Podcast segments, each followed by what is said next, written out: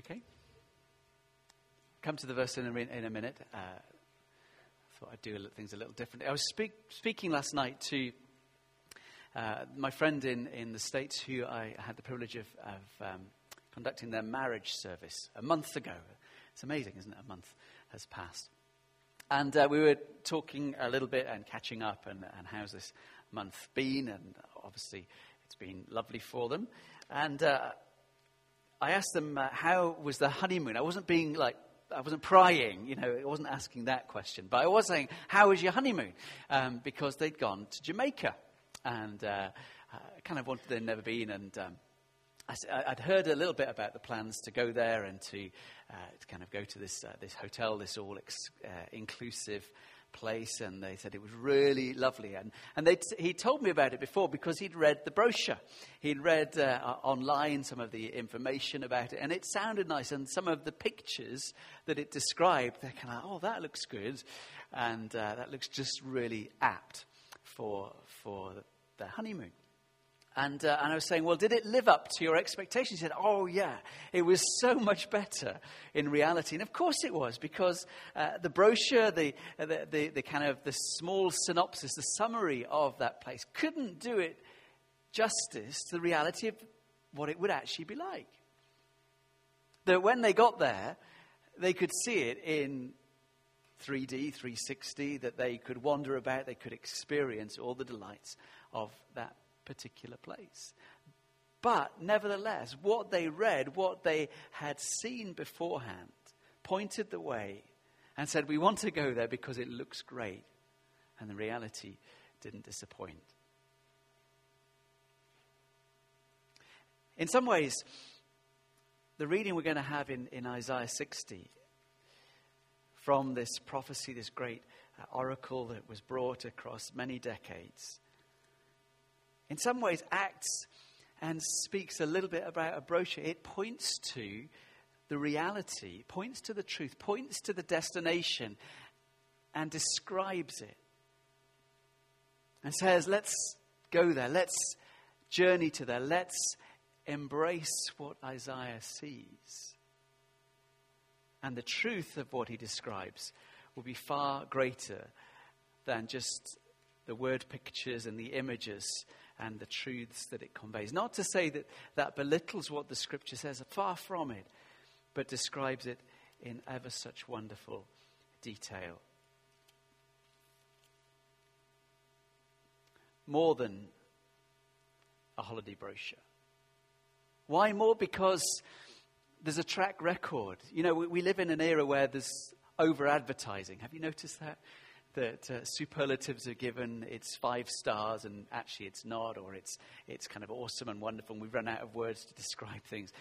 Why do I say this is more important? Well, partly because, as Isaiah writes, it's based on the truth of the evidence to date. That, that Isaiah is describing and outlining and building upon all that has gone before, that was evidence, that was experience, that was part of their history and saying, in the here and now, in all that you know that God has done, in all that you have seen that He has accomplished, in all the fulfillment of His word to date, in the 700, eh, at 700 BC, there's a whole backstory of what God has accomplished and done, and how His word comes to pass. And paints now a picture that looks forward and says, Hear this. So, Isaiah 60 as we read. Arise, shine, your light has come. The glory of the Lord rises upon you. See, darkness covers the earth, and thick darkness is over the peoples. But the Lord rises upon you, and his glory appears over you. Nations will come to your light, and kings to the brightness of your dawn.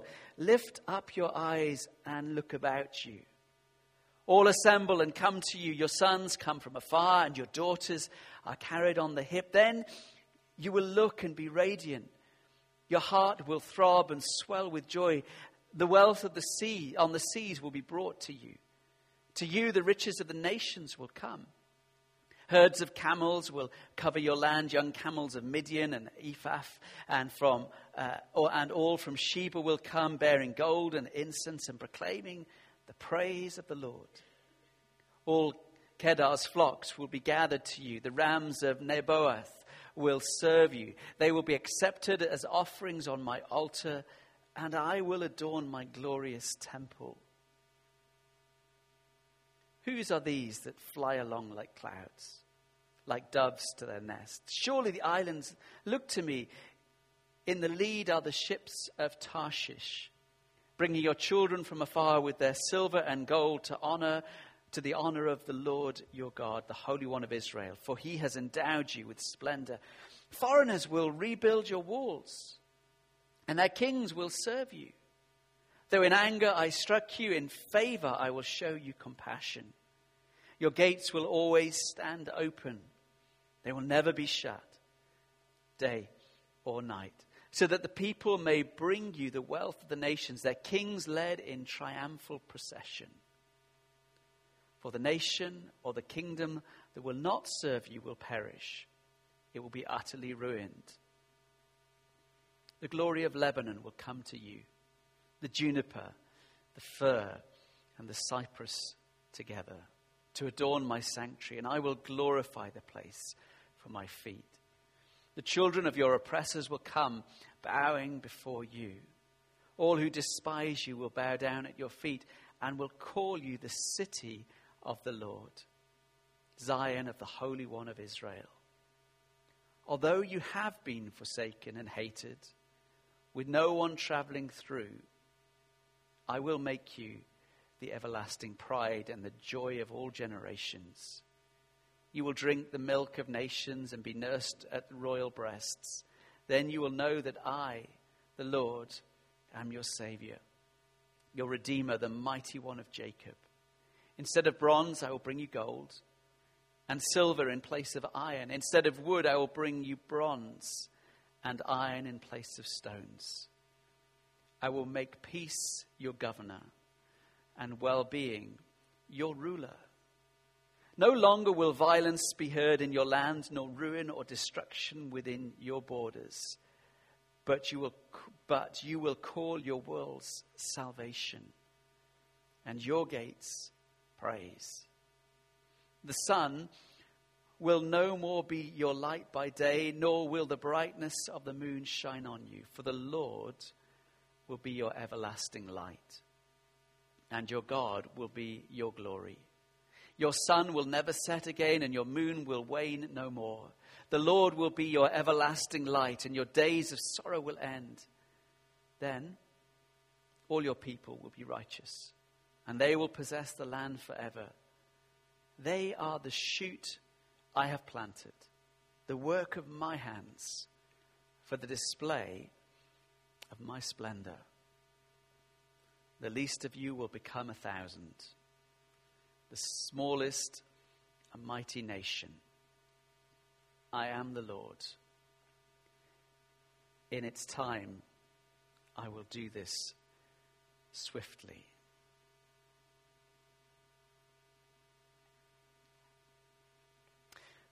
We thank the Lord for his word. I wonder what came to mind when you think of that, when you heard that, when you, you heard those images being written. For the people of the time, remember there's exile. Jerusalem and its walls and temple have been torn down. It seems a long, long way away. It seems that everything is pointing in the other direction the Babylon. And before that, the Assyrians. And maybe just gathering on the horizon, the new empires and powers gathering. And, and the light of Jerusalem seems flickering and almost to be snuffed out. But Isaiah speaks. Isaiah speaks and declares something most wonderful. The gloom will turn to brilliant light. The dark will give way to the light. Dawn will come. Have you seen the dawn rise recently? It's early at the moment. I hear the birds more than the dawn, particularly the crows. They're really pesky around my house at four in the morning. Maybe more in midwinter when it's so, so dark and you kind of wake up and there's just that beginning beginning of light in the east. The first rays spilling over, just that, that beginning of shape, and the beginning of, of a difference between dark, and you begin to see form. Grey at first, but soon the colors. As the rays of light rise, as the sun gathers height in the sky, behold, light shines. Particularly in Jerusalem, as a valley, and, and as the sun would come up, eventually the whole valley, that which was in gloom, rising. The whole place. But Isaiah is more than just a glorious sunrise, saying, The Lord will rise. The Lord will come. His glory will be the glorious light. But for the people at the time, it seems a long way off. We were hearing this morning uh, in our, in our morning service with Dangerous Faith of, uh, of North Korea and, and deep darkness for believers in that land, for not just believers, but for everyone in that land. The dawn seems a long way off. There are times in life where rather than seeing the spectacular presence of God and being overjoyed and, and full of the life of God, it seems that it's, it's a long slog. Darkness seems prevalent. And yet, what I want us to hold on to and to remember from Isaiah the prophet, for those people in these days, they knew that too. But on the basis of, of, their experience of God, their knowledge of God, the faithfulness and truthfulness of God into every age and generation before, even tracking all the way back to Abraham, they could remember the Lord has always been faithful. And Isaiah speaks into the darkness Arise, shine. Your light has come. The glory of the Lord rises upon you. See, this wasn't hard to see. See, darkness covers the earth, thick darkness is over the peoples, but the Lord rises upon you, and his glory appears over you. As I was reading that, I was reminded of that wonderful little phrase by Corrie ten Boom. She lived in the, the Second World War, was a Holocaust survivor, and she wrote about that very dark time bleak time. She said, when the train grows, when the train goes through a tunnel and it gets dark, you don't throw away the ticket and jump off. You sit still and trust the engineer.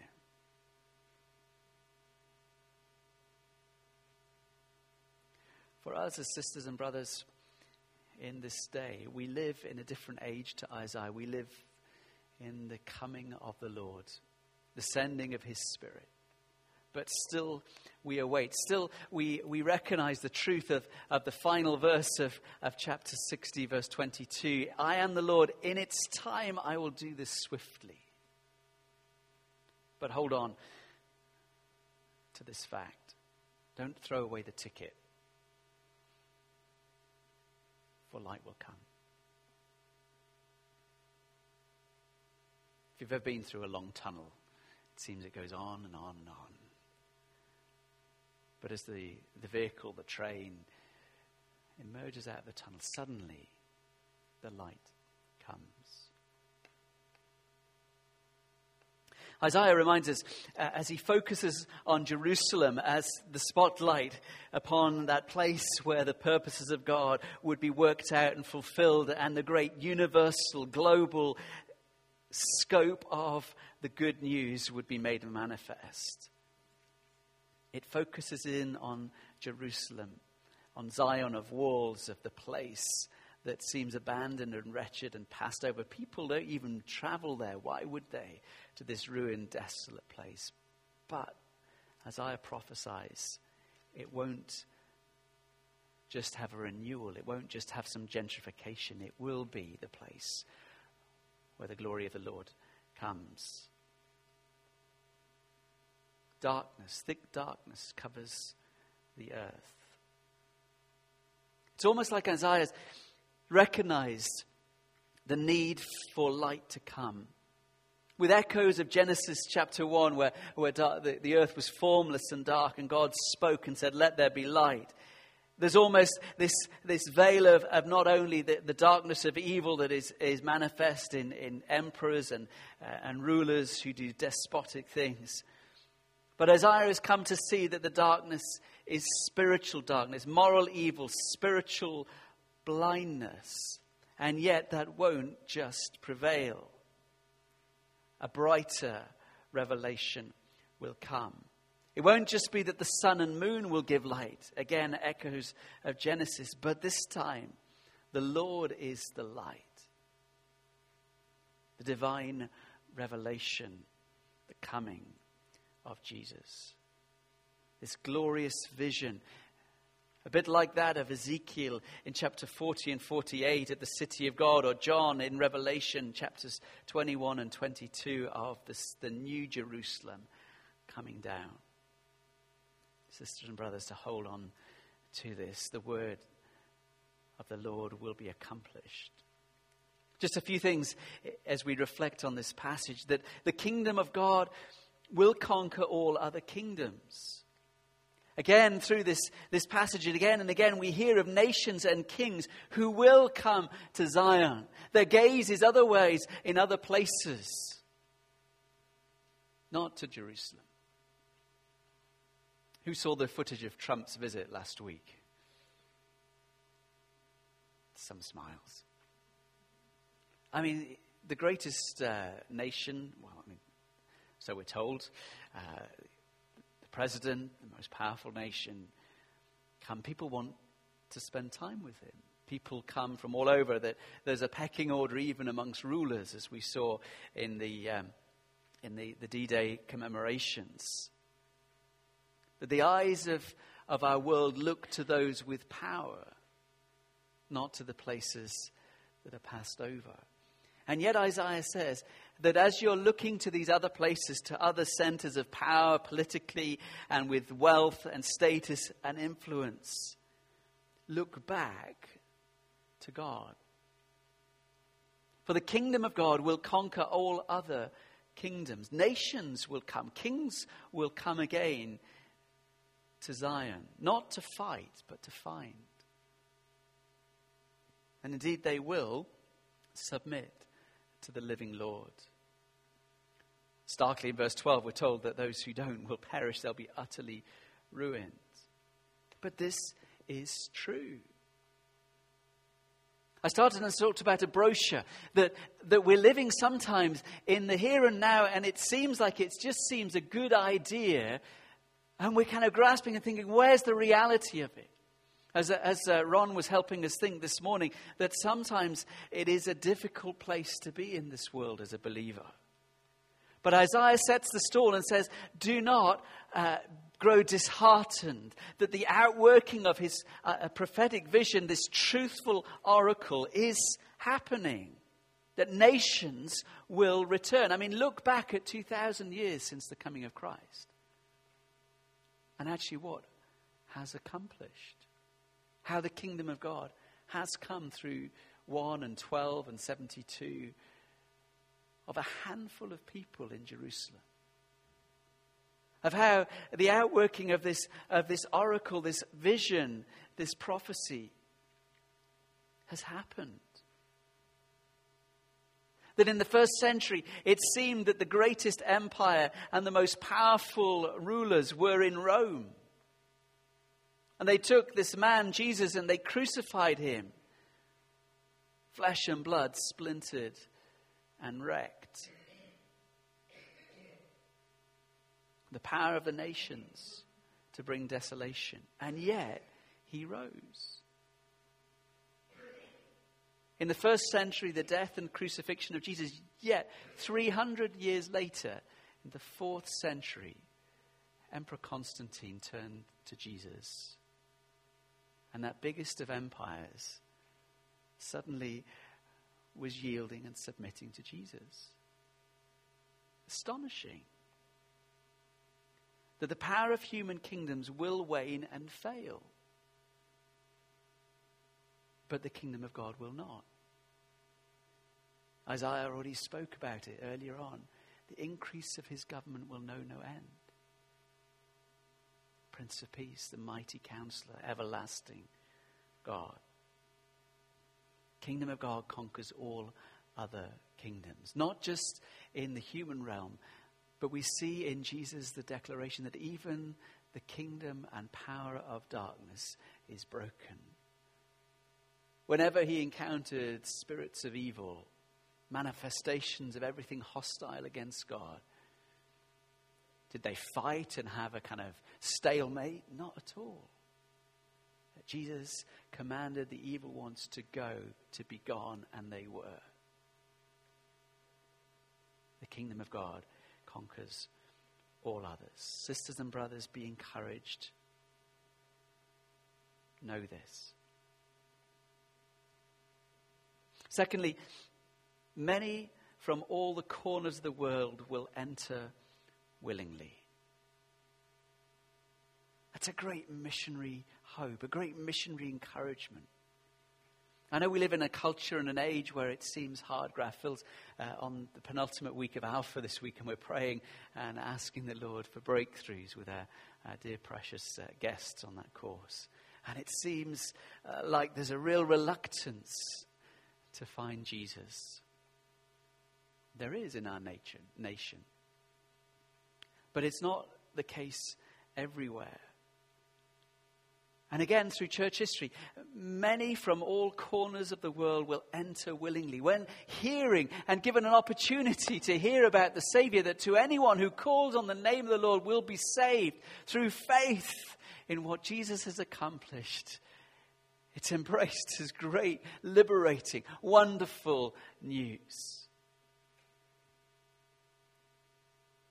I read about, I read um, it was a digital book written in the 18th century, and it was digitized in, uh, I think it was the Harvard Library, and it was kind of yellow and moth eaten and tatty. But it was the story of the revival that broke out in the Karen tribes in Burma and Thailand. And how they had, they had had this prophecy of old, and, uh, and these missionaries had come, and, and rather than it being really tough, that immediately they heard, they said, This is of God. And like dozens and hundreds and thousands of, of this tribe embraced willingly the gospel and laid aside all their ancestral worship and the traditions they had. They embraced the gospel.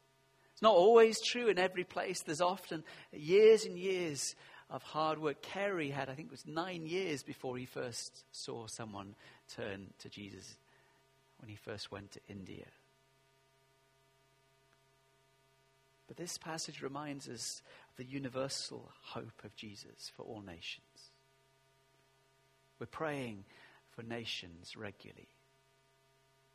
And I pray that we would grasp the message and, and recognize, not just as we go to all corners of the world, but maybe you encounter people from all corners of the world here. Just hang out in Chipping Campden when the, the buses of tourists come from all over the world. As people drop in to coffee and uh, to Connect Cafe on Mondays and Renew on Thursdays, and as we meet people in in the town at events. To be quick in sharing the good news. To know that God is working out his purposes in all nations as to Pentecost, the Spirit was sent and given to us. And Isaiah foresaw it. That in verse 9, the islands, the far off islands would come. Verse 6 speaks of, eh, in uh, the language of, of, the time, of places like Midian and Ephah and, and Sheba, probably places like Yemen. Verse 10 foreigners will rebuild your walls. I mean, imagine that in this holy city, foreigners coming. And yet, the reminder that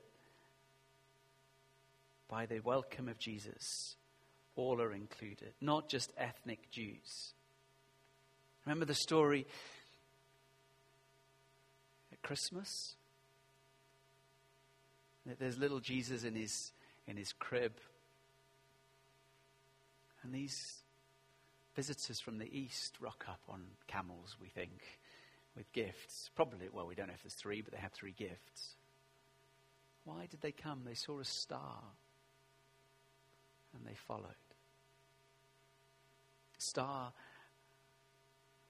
a little beam of light. And they journeyed and found the Messiah, the Savior, the light of the world. We mustn't forget there's a hunger, a deep hunger, a deep longing in all people and in nations for God, for Jesus. It's one of the lies of our age that says other religions are just as satisfactory. No. Only the Lord can bring peace and hope and salvation. I know we're, we're kind of belittled as bigots and zealots and, and mindless kind of uh, robots of the gospel, but actually we are heralds of this good news. Don't just take my word for it. The prophet Isaiah, who spoke into this age, whose words came true in the prophecy of Jesus. And we are still waiting for the full fulfillment of everything of Isaiah chapter 60. Don't let that doubt settle in to think this isn't therefore relevant. It is. It shall come to pass. Thirdly and finally,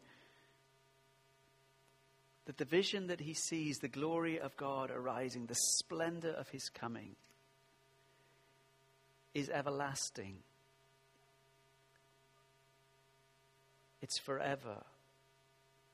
Listen to verses 17 and 18. Instead of bronze, I will bring you gold, and silver in place of iron. Instead of wood, I will bring you bronze, and iron in place of stones. I will make peace your governor and well being your ruler. No longer will violence be heard in your land, nor ruin or destruction within your borders. But your wall, you will call your walls salvation, and your gates praise. The Lord will be your everlasting light, and your God will be your glory. Peace and righteousness and praise. The reign and rule of God fully established, never to be overturned.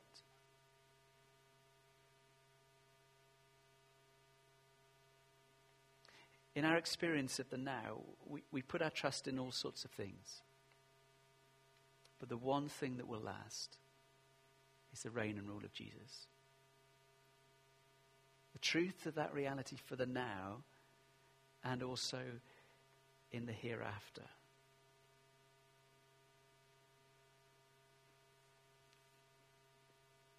Corrie ten Boom talked about a train and in the darkness of a tunnel not to be afraid but to trust the engineer. We don't jump off. I am the Lord, Isaiah spoke. In its time, I will do this swiftly. That reminder, even when it seems dark, to look ahead, to have confidence and trust. That Jesus spoke of parables as he said, I'm going to Jerusalem and I must be crucified and on the third day will rise again. But he taught them a bunch of parables. And they were perplexed. But all the emphasis of those parables is to watch and wait. For he will come back, and it will be a surprise, and it will be quickly that he will come again. To be ready and prepared and watchful